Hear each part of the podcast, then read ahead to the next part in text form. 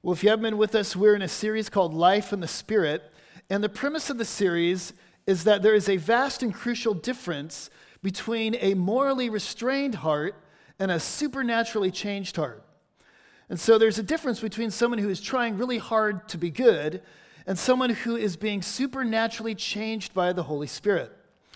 And we're looking in the series at life in the Spirit. We've, we've been seeing the fruits of the Spirit. And the fruit of the Spirit, if you want to think about them this way, these are marks of a supernaturally changed heart. And so uh, Jesus said, You will know them by their fruits. And uh, these fruits of the Spirit that we're looking at, these are traits, these are virtues that are marks of a supernaturally changed heart. When the Spirit of God comes in a person, love and joy and peace and patience comes out. And so we're looking at each one of these virtues to kind of see if they're in our lives and, and uh, to see if God is changing us. And we've, we've looked at love, we've looked at joy, we've looked at peace and patience. And today we're going to look at the fruit of gentleness fruit of gentleness. Or another uh, translation uh, is the fruit of meekness, meekness and gentleness. Now, I think that gentleness is probably one of the least desirable and the least desired virtues, uh, both outside of the church and inside of the church. And I think about my own life. I've, I've spent a lot of time praying for love and for joy and for peace and even patience.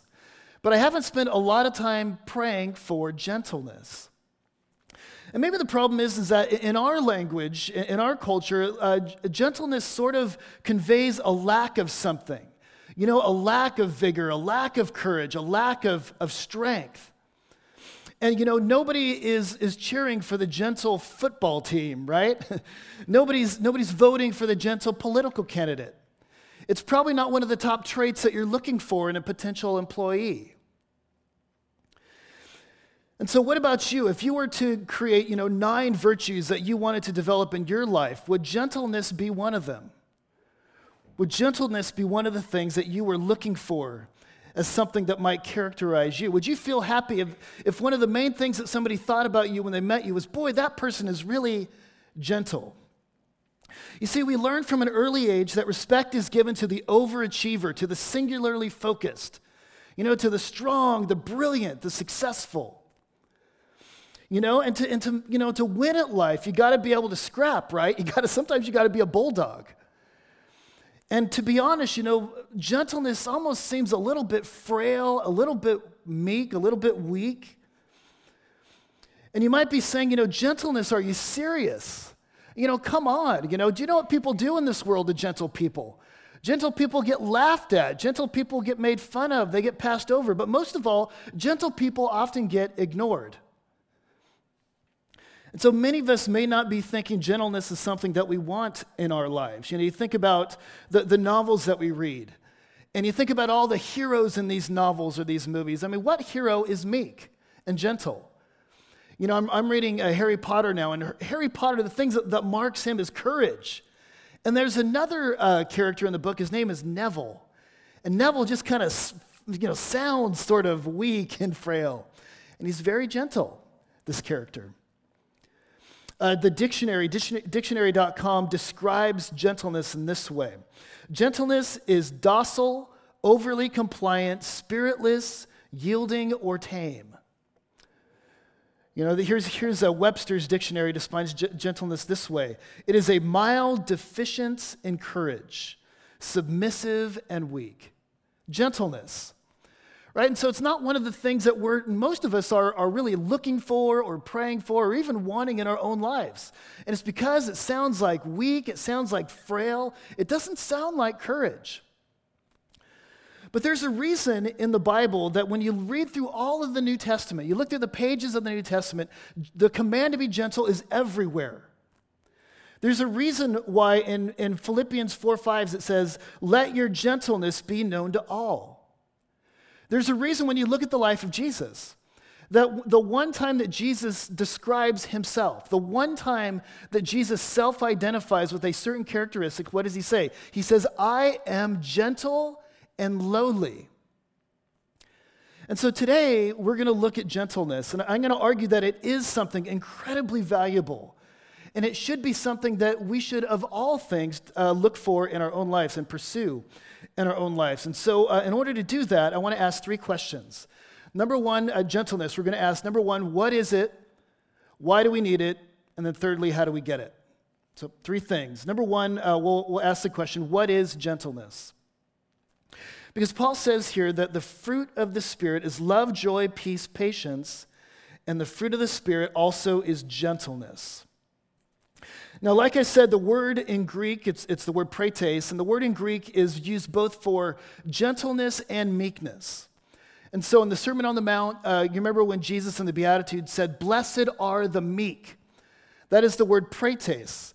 And uh, it's, it's also, uh, tr- it's the same word that Paul translates gentleness here. And so these are synonyms. When Paul uses the word, uh, gentleness and meekness are the exact same thing. And it's important to realize that gentleness, first and foremost, is not weakness at all. It's the furthest thing from it.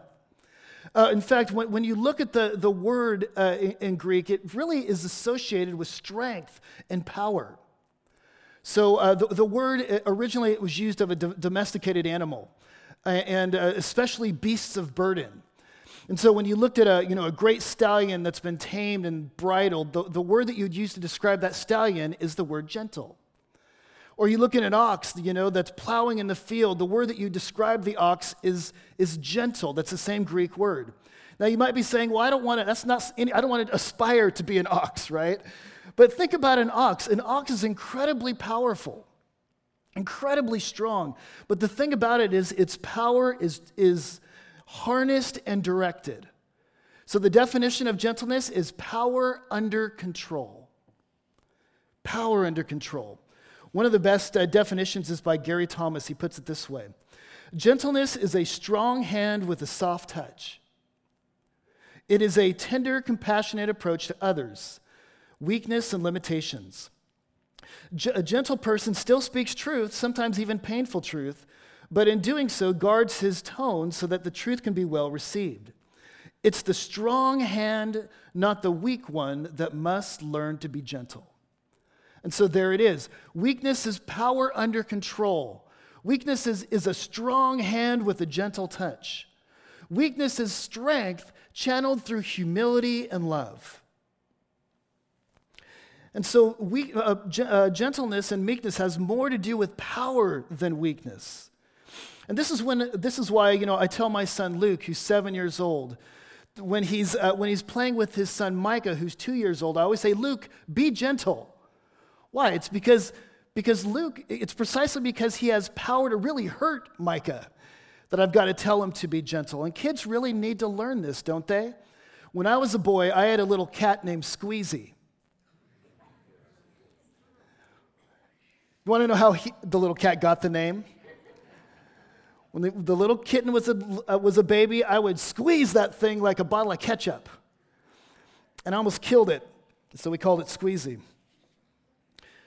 Gentleness is learning how to be careful with the weaknesses and limitations of others. It is learning how to channel your strength through humility and love. It's not weakness at all.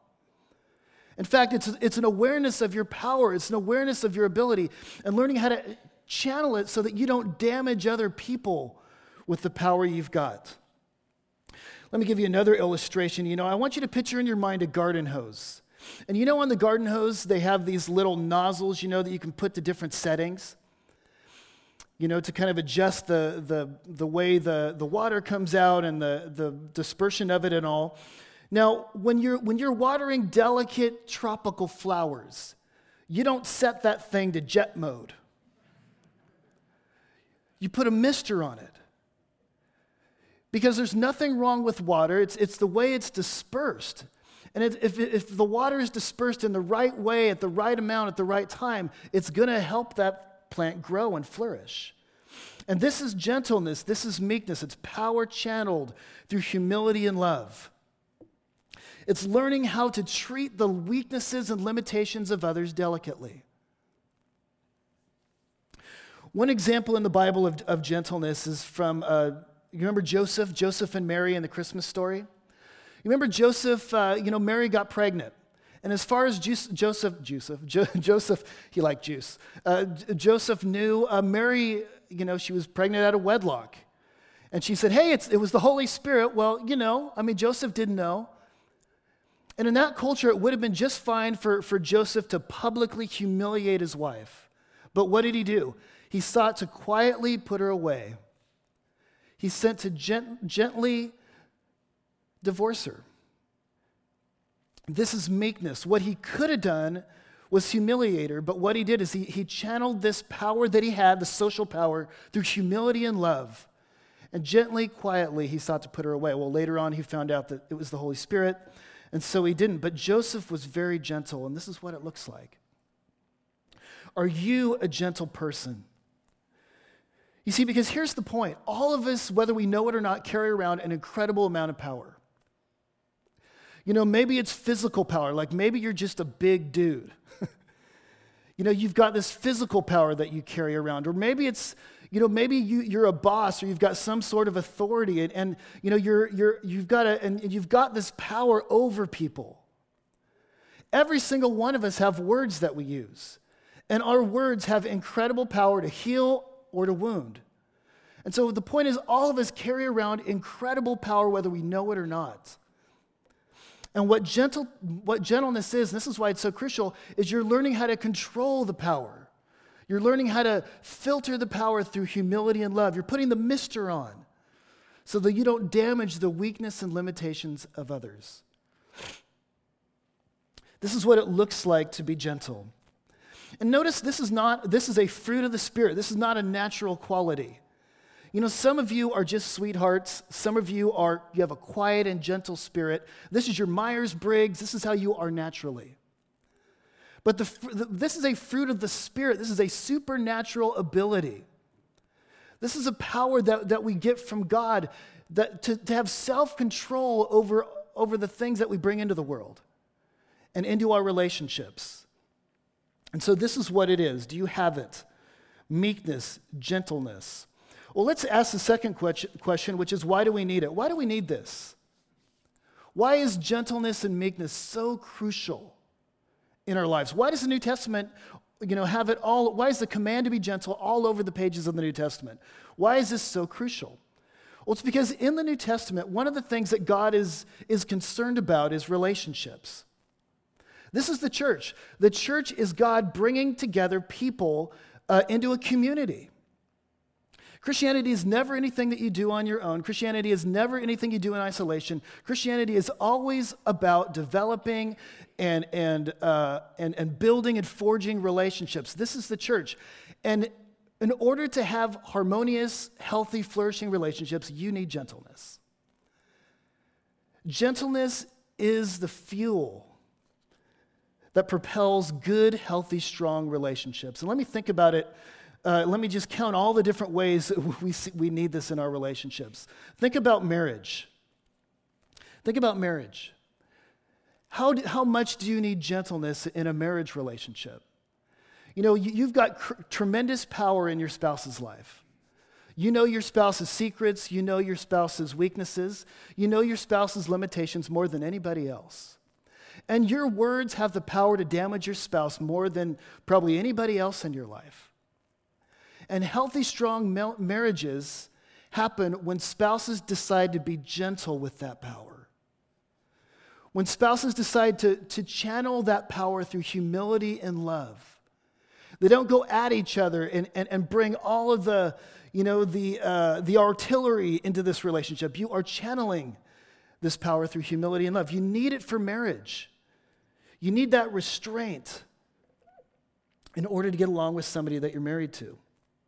You also need it for parenting. Think about how much you need gentleness in a parenting relationship. You know, you look at your kids, your kids are so delicate, your, your kids are so fragile. And think about the authority and the power you have in your child's life.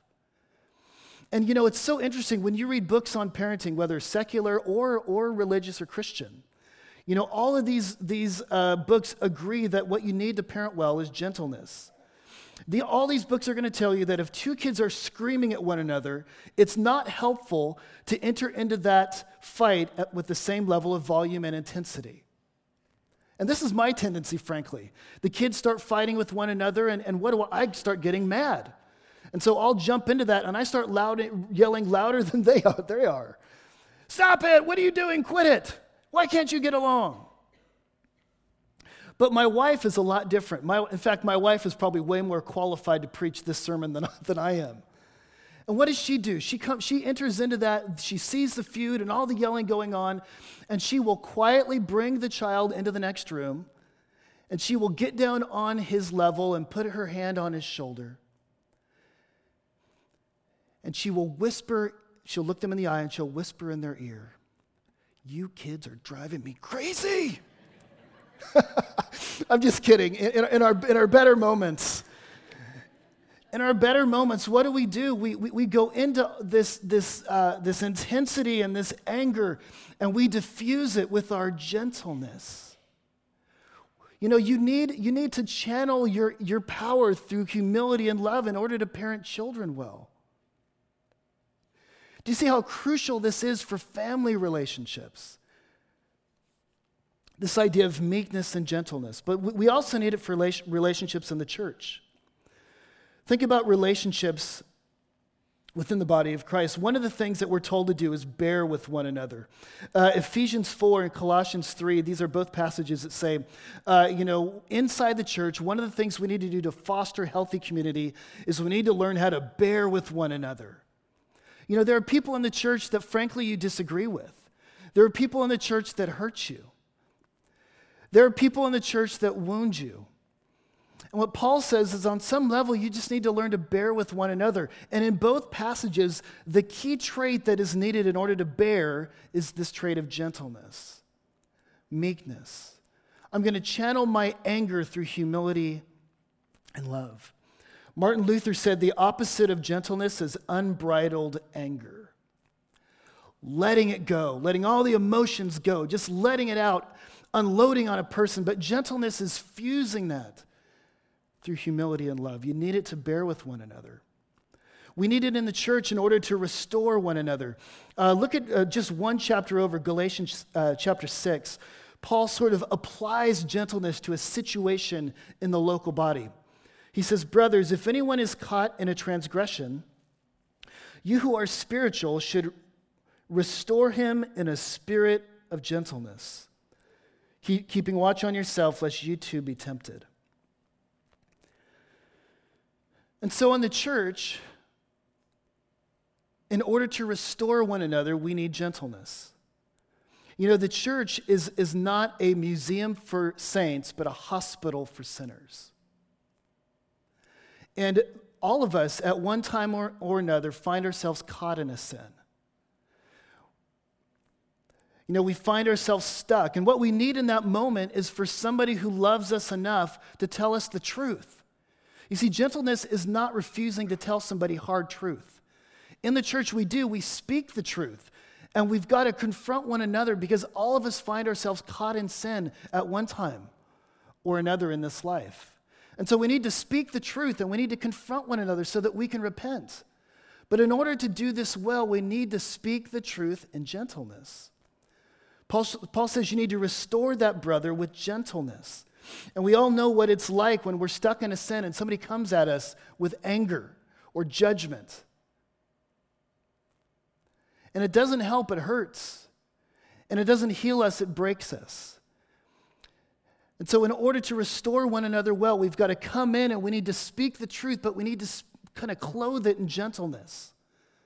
With hum- you know, we got to put the mister on and channel this, this truth through humility and love. So we need it in marriage. We also need it in the church to bear with one another and restore one another. You know, gentleness is, does, does not mean that we don't speak the truth to one another, but that we speak it through the mister of humility and love. Also, when you look at the church, uh, gentleness is needed, needed for church for leaders. You know, uh, this, uh, one of the things I'm reading in my personal devotions is First uh, Timothy. And one of the things I'm noticing is that Paul tells Timothy, who's a young pastor, over and over again, he says, Timothy, I want you to be gentle. Pastors, in order to pastor well, need to be gentle. And you think about the Apostle Paul, who is just an amazing pastor. Uh, there was one point where um, he goes to a church and he says, I was gentle among you, like a nursing mother is gentle with her babies. You think about Paul, Paul was like a little bulldog. He was so brilliant, and he could argue anybody under the table. And he, was, he, he had no fear, this guy, but he would went into this church, and with all this power, he channeled it through humility and love. And he says, I was gentle among you like a nursing mother with, it, with her babies. So, pastors need to be gentle. We also need gentleness in order to share the gospel. Uh, 1 Peter says this Always be prepared to make a defense to anyone who asks you for the reason for the hope that is in you, yet do it with gentleness and respect. So here's what Paul says He says, Look, you need gentleness to share the gospel. You know, in order to, to, to engage with the culture well, in order to interact with non believers well, we need to have gentleness.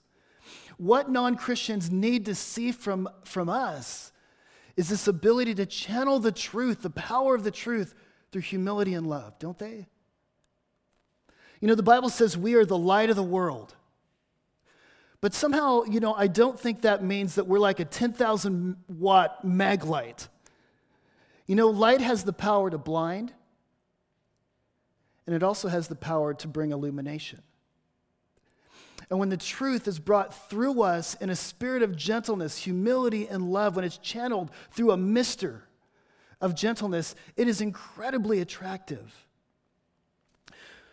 One of my favorite uh, pastors is Tim Keller. And Tim Keller, he's, uh, uh, you guys, if you're here, if you've been here for any length of time, you think, you probably think, Brent, you like Tim Keller a little too much. Stop quoting him, Brent. But uh, Tim Keller, the thing that I love about him is he's brilliant and he can argue for the faith, but he is so humble. And he's able to do it in such a way that's so unassuming and so gentle that even the, the most ardent atheist can listen to him and even hear what he's got to, got to say. And what if, with our friends and our neighbors, our coworkers and the people that live next to us, we were able to be Christians? We were able to present the truth with gentleness and respect. Where we go in not picking a fight, but rather looking for common ground not going in wanting to talk and yell and argue, but going in wanting to listen. This is the mister, this is the gentleness that we need, and this is so important. And so, what is gentleness? Uh, number one, gentleness is power under control. It is, it is strength directed and channeled. Why do we need it? Well, we, we've seen why we need it. We need it for marriage, we need it for parenting, we need it in the church, we need it for evangelism. I mean, imagine if we as the church were just a group of humble, meek, gentle people. Imagine how powerful that would be. But let's ask the third question, which is how do we get humility? Or, uh, gen- uh, what am I talking about? Gentleness, meekness. How do we get it? How do we come to possess this vital virtue of gentleness? Of all the virtues, I mean, all the, from, from all the virtues, none of it happens by sheer willpower, but I think this one more than any other is caught rather than taught. Think more than any other, this one is not obtained through sheer willpower. You know, I'm going to get gentleness if it's the last thing I do, right? That's not how you get gentleness. So, how do we get it? Gentleness is caught through seeing and experiencing the gentleness of Jesus. Think about God. God, above, above all else, I mean, when you look at him in the Bible, it seems like God is gentle. You know, here's this world. God looks down on this world of oppression and, and violence and injustice and anger.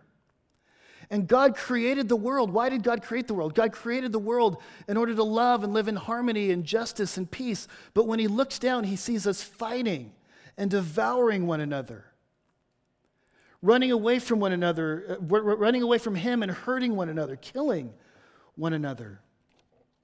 And if I were God, I would look down into that situation and what would I want to do? I'd want to get angry. I'd want to look down and up the volume, right? I'd want to come in there and yell and be angry with the same intensity that all, all my creation was getting at each other with. But what does God do? God stoops down, He comes down to our level, and He funnels His power into a life of humility and love in the person of Jesus. Jesus Christ is God's expression of meekness.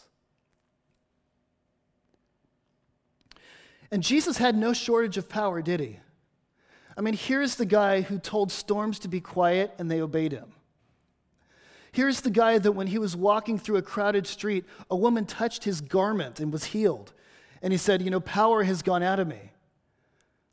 Here is the man that in the garden the night before he was crucified, the soldiers came to take him away, and he, and he said, I am he, and they all fell backwards. And yet, Jesus Christ channeled this power through humility and love. That same night, he took up a basin of water and a towel, and he took the position of a slave, and he washed the feet of doubters, cowards, deniers, and betrayers. And on the cross, Jesus, in a tremendous demonstration of meekness and gentleness, lays down his life, pays the price for our sins. Jesus, uh, one day, somebody, uh, the, you know, people were all around him, and you remember Jesus, he, like I said, he identified himself as me. He stood up and he said, Come to me, all who labor and are heavy laden, and I will give you rest.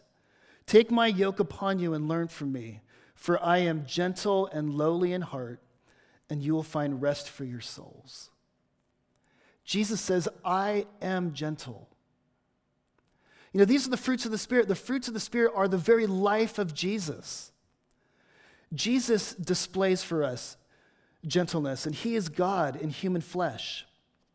Charles Spurgeon talks about Jesus' gentleness this way. He said, Such was his gentleness that when he might have shaken the earth and rocked the thrones of tyrants and made every idol god totter from its blood-stained throne, he put forth no such physical power but stood with melting heart and tearful eyes, inviting sinners to come in.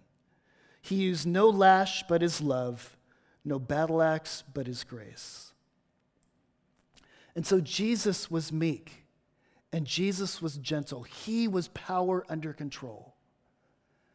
And we become gentle by experiencing his gentleness. We see it, but also in salvation, Jesus Christ comes near and he forgives us and he loves us and he shows us his kindness. Instead of coming at us and yelling and screaming, he forgives and he draws us close. And as you experience the gentleness of Jesus, you become like him.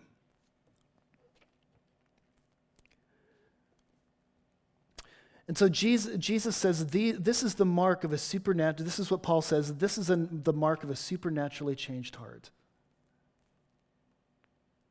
And so I want to end today by just asking you to look at your own life. Look at your own life. All of us have incredible power, whether you know it or not. Every single one of us has has you know some sort of authority over somebody in our lives. Every single one of us has words that we use on a daily basis. And here's the question. Are you channeling that power? Are you using the mister on the strength that you have? Are you a source of healing and encouragement and nourishment to others in your life through gentleness you know, this is not weakness, this takes incredible power. And what Paul is saying here is that the power of God has come into your life.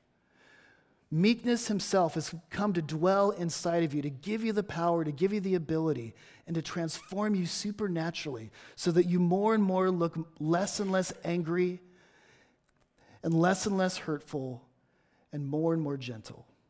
Let's pray. Father, we thank you for uh, this passage, you, you speak to us about This quality that was so evident in Jesus, and, and Lord, this thing that's so necessary for, our, for all of our relationships marriage, parenting, church, everything, evangelism.